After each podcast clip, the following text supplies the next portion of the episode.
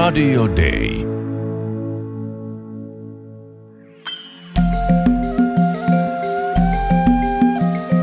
Usko, toivo, rakkaus. Mutta suurin niistä on rakkaus. Kirkko maailmalla.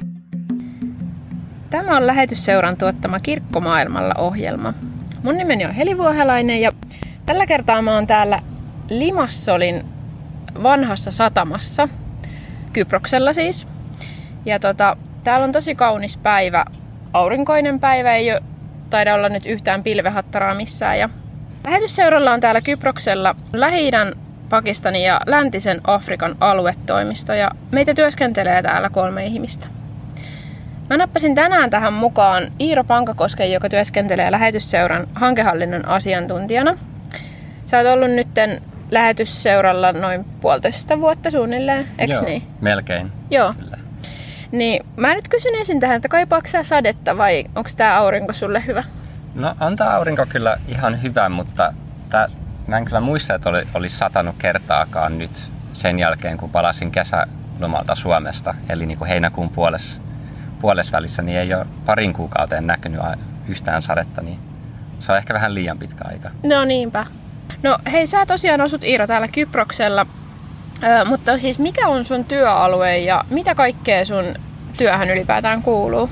Joo, niin no siis, no hankehallinnon asiantuntijana mulle mun kuuluu olla aika tiiviissä yhteistyössä meidän kumppaneiden kanssa mm. ja suunnitella hankkeita, öö, toteuttaa niitä ja seurata, öö, tu- siis tukea heitä siinä, siinä kaikessa. Eli niin kun päivittäisessä työssä on aika paljon heidän kanssa tekemisessä niin kuin sähköpostitse tai kokouksien kautta. Mm. Öm, joo, niin siis jo alue on siis Lähi-itä ja Pakistan. Joo. Öm, no Kypros tietenkin ja Israel, palestinaisalueet, Syyria, Oman ja sitten Pakistan. Joo. Ja kumppaneita on niin kuin suunnilleen ehkä kaksikymmentä. Mikä on sulla ollut tähän mennessä, kun sä oot nyt puolitoista vuotta ollut tässä hommassa, niin mikä on sulla niinku semmoinen mieleenpainovin kohtaaminen tai joku muu kokemus?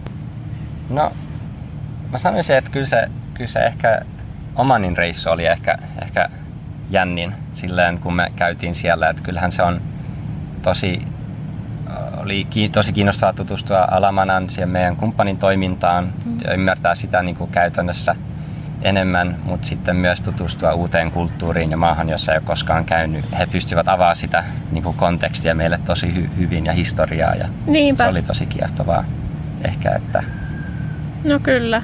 Se, se, se on jäänyt. Joo. No miten sitten, onko sulla niin kuin sun työssä sellaisia asioita, mitkä sua jäisi harmittaa työpäivän jälkeen? Niin, no ky- vaikka mä tykkään niin kuin tai pidän, siis tosi paljon tykkään tavata ihmisiä eri kulttuureista ja ää, lähtökohdista, niin kyllä siinä, siinä on niinku omat hankaluudet, että niinku kommunikaatio ja erilaiset odotukset, eri tapa kommunikoida, että helposti voi tulla väärinymmärryksiä ja ne, ne voi jäädä usein harmittamaan. Niinpä. Vähän, että äm, mut kyllä niistä, aina, niistä haasteista pääsee aina, aina yli, mutta se ei ole aina niin, niin yksioikoista tavallaan. Totta. No sä sanoit tuossa äsken, että tulee välillä tai väärinymmärryksiä tai muuta, mutta mitä kieltä sä yleensä niin kuin yhteistyökumppaneiden kanssa puhut? No, no englantia aina. Olisi hyvä, jos osaisi arabiaa tai urdua tai hebreaa, mutta mm-hmm. joo, en mä oikein osaa kuin pari sanaa. Niin. Joo, mutta sä oot kuitenkin tosi vahva englannissa, eikö niin, että se on sulle sellainen ihan niin kuin, voiko joo. sanoa jopa ykköskieli vai? Joo, kyllä mä sanoin, että se on mun vahvin, vahvin kieli joo. itse asiassa. Kun mä olin lapsi, mä asuttiin perheen kanssa ähm, Englannissa, Cambridgeissa, okay. isän työn takia. Et nyt mä oon asunut, on välillä laskeskellut, niin nyt mä oon asunut yli puolet elämästä niin kuin Suomen ulkopuolella. Okay. Nyt kun lasken Kyproksen ja kaikki, kaiken muun, muun yhteensä. Ja kyllä mä sit Suomessakin kävin englanninkielistä tai kansainvälisten ala-astetta, yläastetta ja lukioa. Okei. Okay.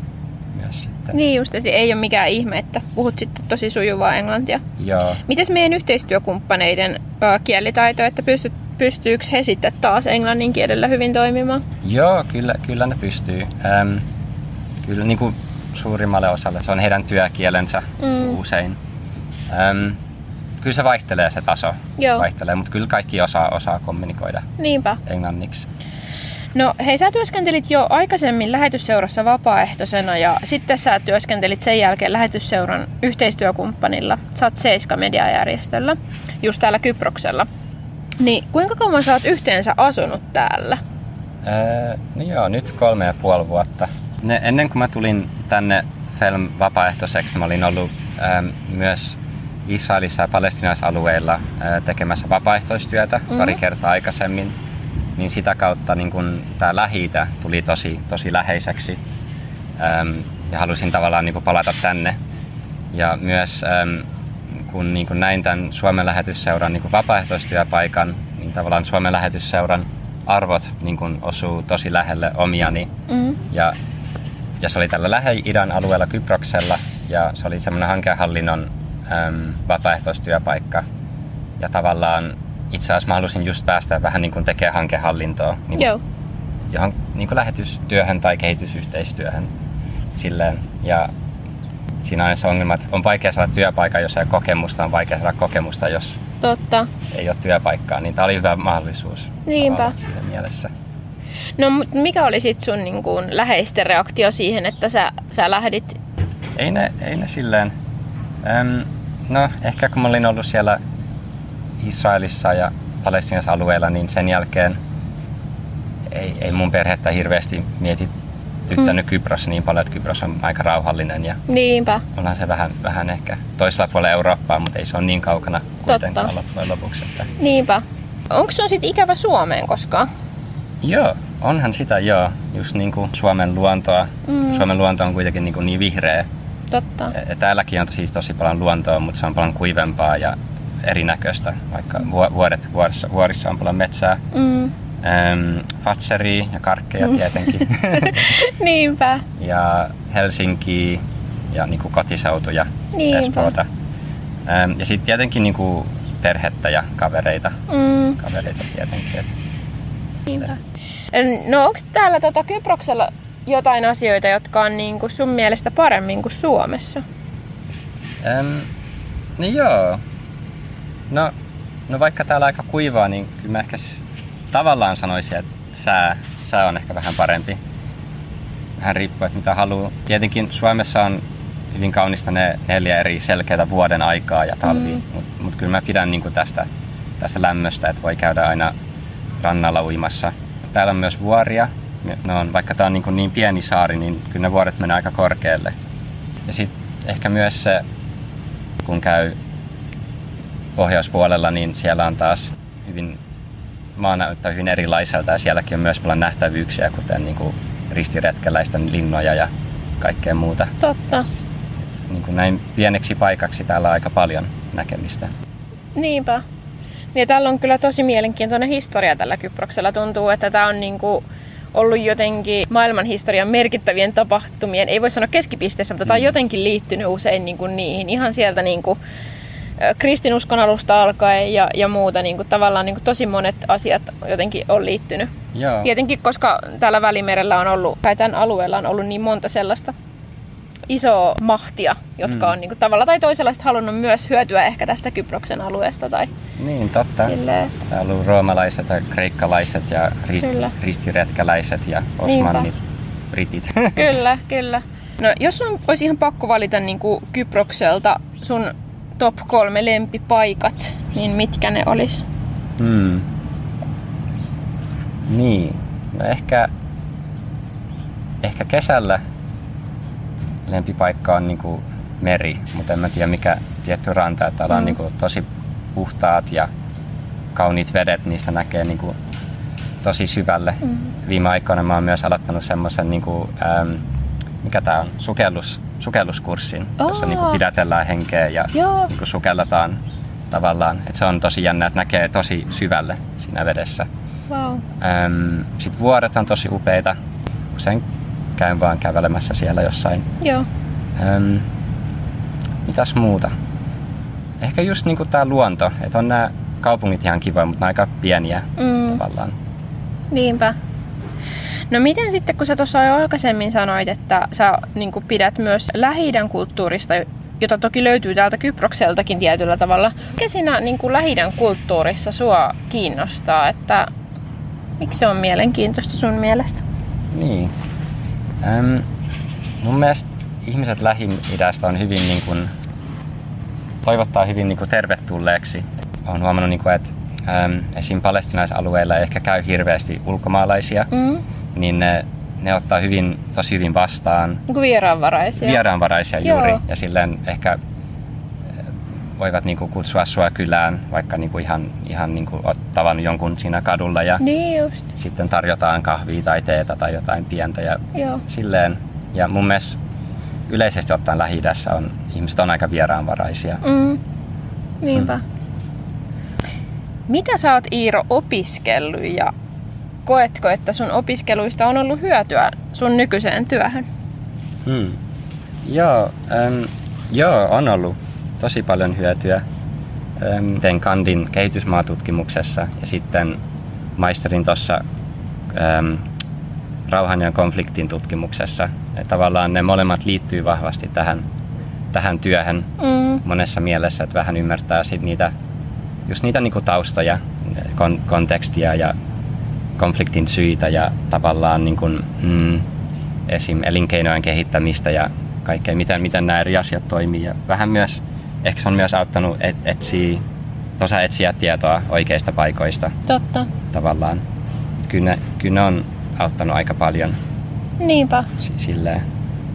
No onko jotain sellaista, mitä sä toivoisit, niin kuin, että sä olisit lukenut niin kuin tämän työn kannalta, että olisikin joku, että mitä sä kaipaisit lisää?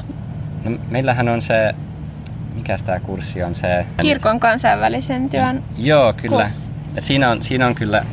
Se on ollut tosi jännä ja siinä on niinku noussut fiilis, että olisi kiinnostavaa niinku tie- opiskella tai tietää enemmän teologiasta mm. ehkä. No miten sä sitä ajattelet, kun sä olit tosiaan aikaisemmin siellä Lähetysseuran yhteistyökumppanilla Sat seitsemän töissä, niin onko siitä ollut hyötyä sulle, että sä tunnet sen yhden yhteistyökumppanin niin hyvin? No se on ehkä vain yksi kumppani, niin se ei, mm. se ei silleen...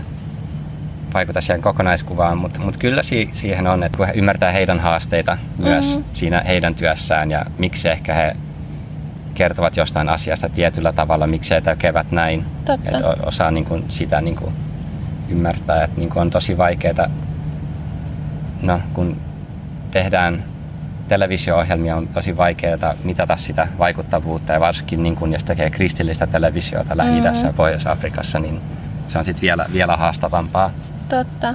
No kerro vähän niistä. Välttämättä meidän kuulijat ei edes niin kuin, saa kiisitaituksesta, että mikä siinä on vaikeaa. Miksei sitä voi suoraan mitata, että kuinka moni niitä ohjelmia katsoo tai minkälainen vaikuttavuus sillä muuten on. Niin. No, no ensiksi tekee tota, pääasiassa satelliittitelevisio-ohjelmia, mm-hmm. niin satelliittitelevision kautta et, et voi mitata, joo. kuka katsoo sun ohjelmia. Se on ihan mahdotonta. Ähm, no toiseksi... Öm, niin kuin joissain, joissain Lähi-idän ja Pohjois-Afrikan maissa se on vähän niin kuin sensitiivistä, että on, on kristitty tai että tulee uusia kristittyjä. Mm-hmm. Et silleen, ja on sensurointia myös, niin tavallaan pitää olla vähän varovainen, miten öm, hmm, se on vähän vaikea mitata just, ja ottaa ihmisiin yhteyttä, että katsoako ne kristillisiä ohjelmia.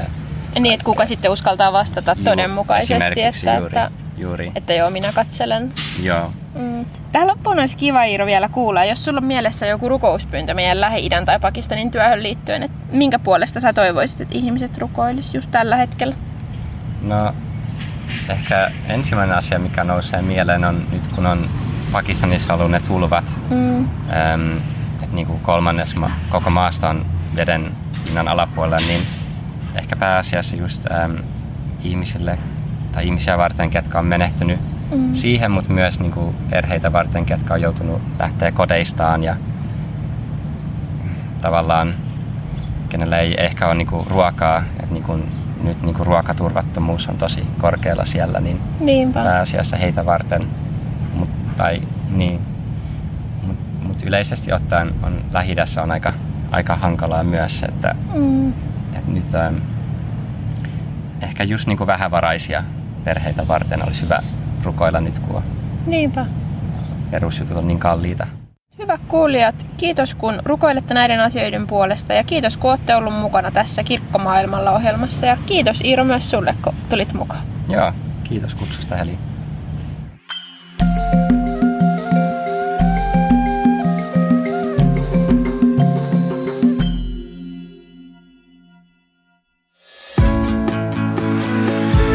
Radio Day.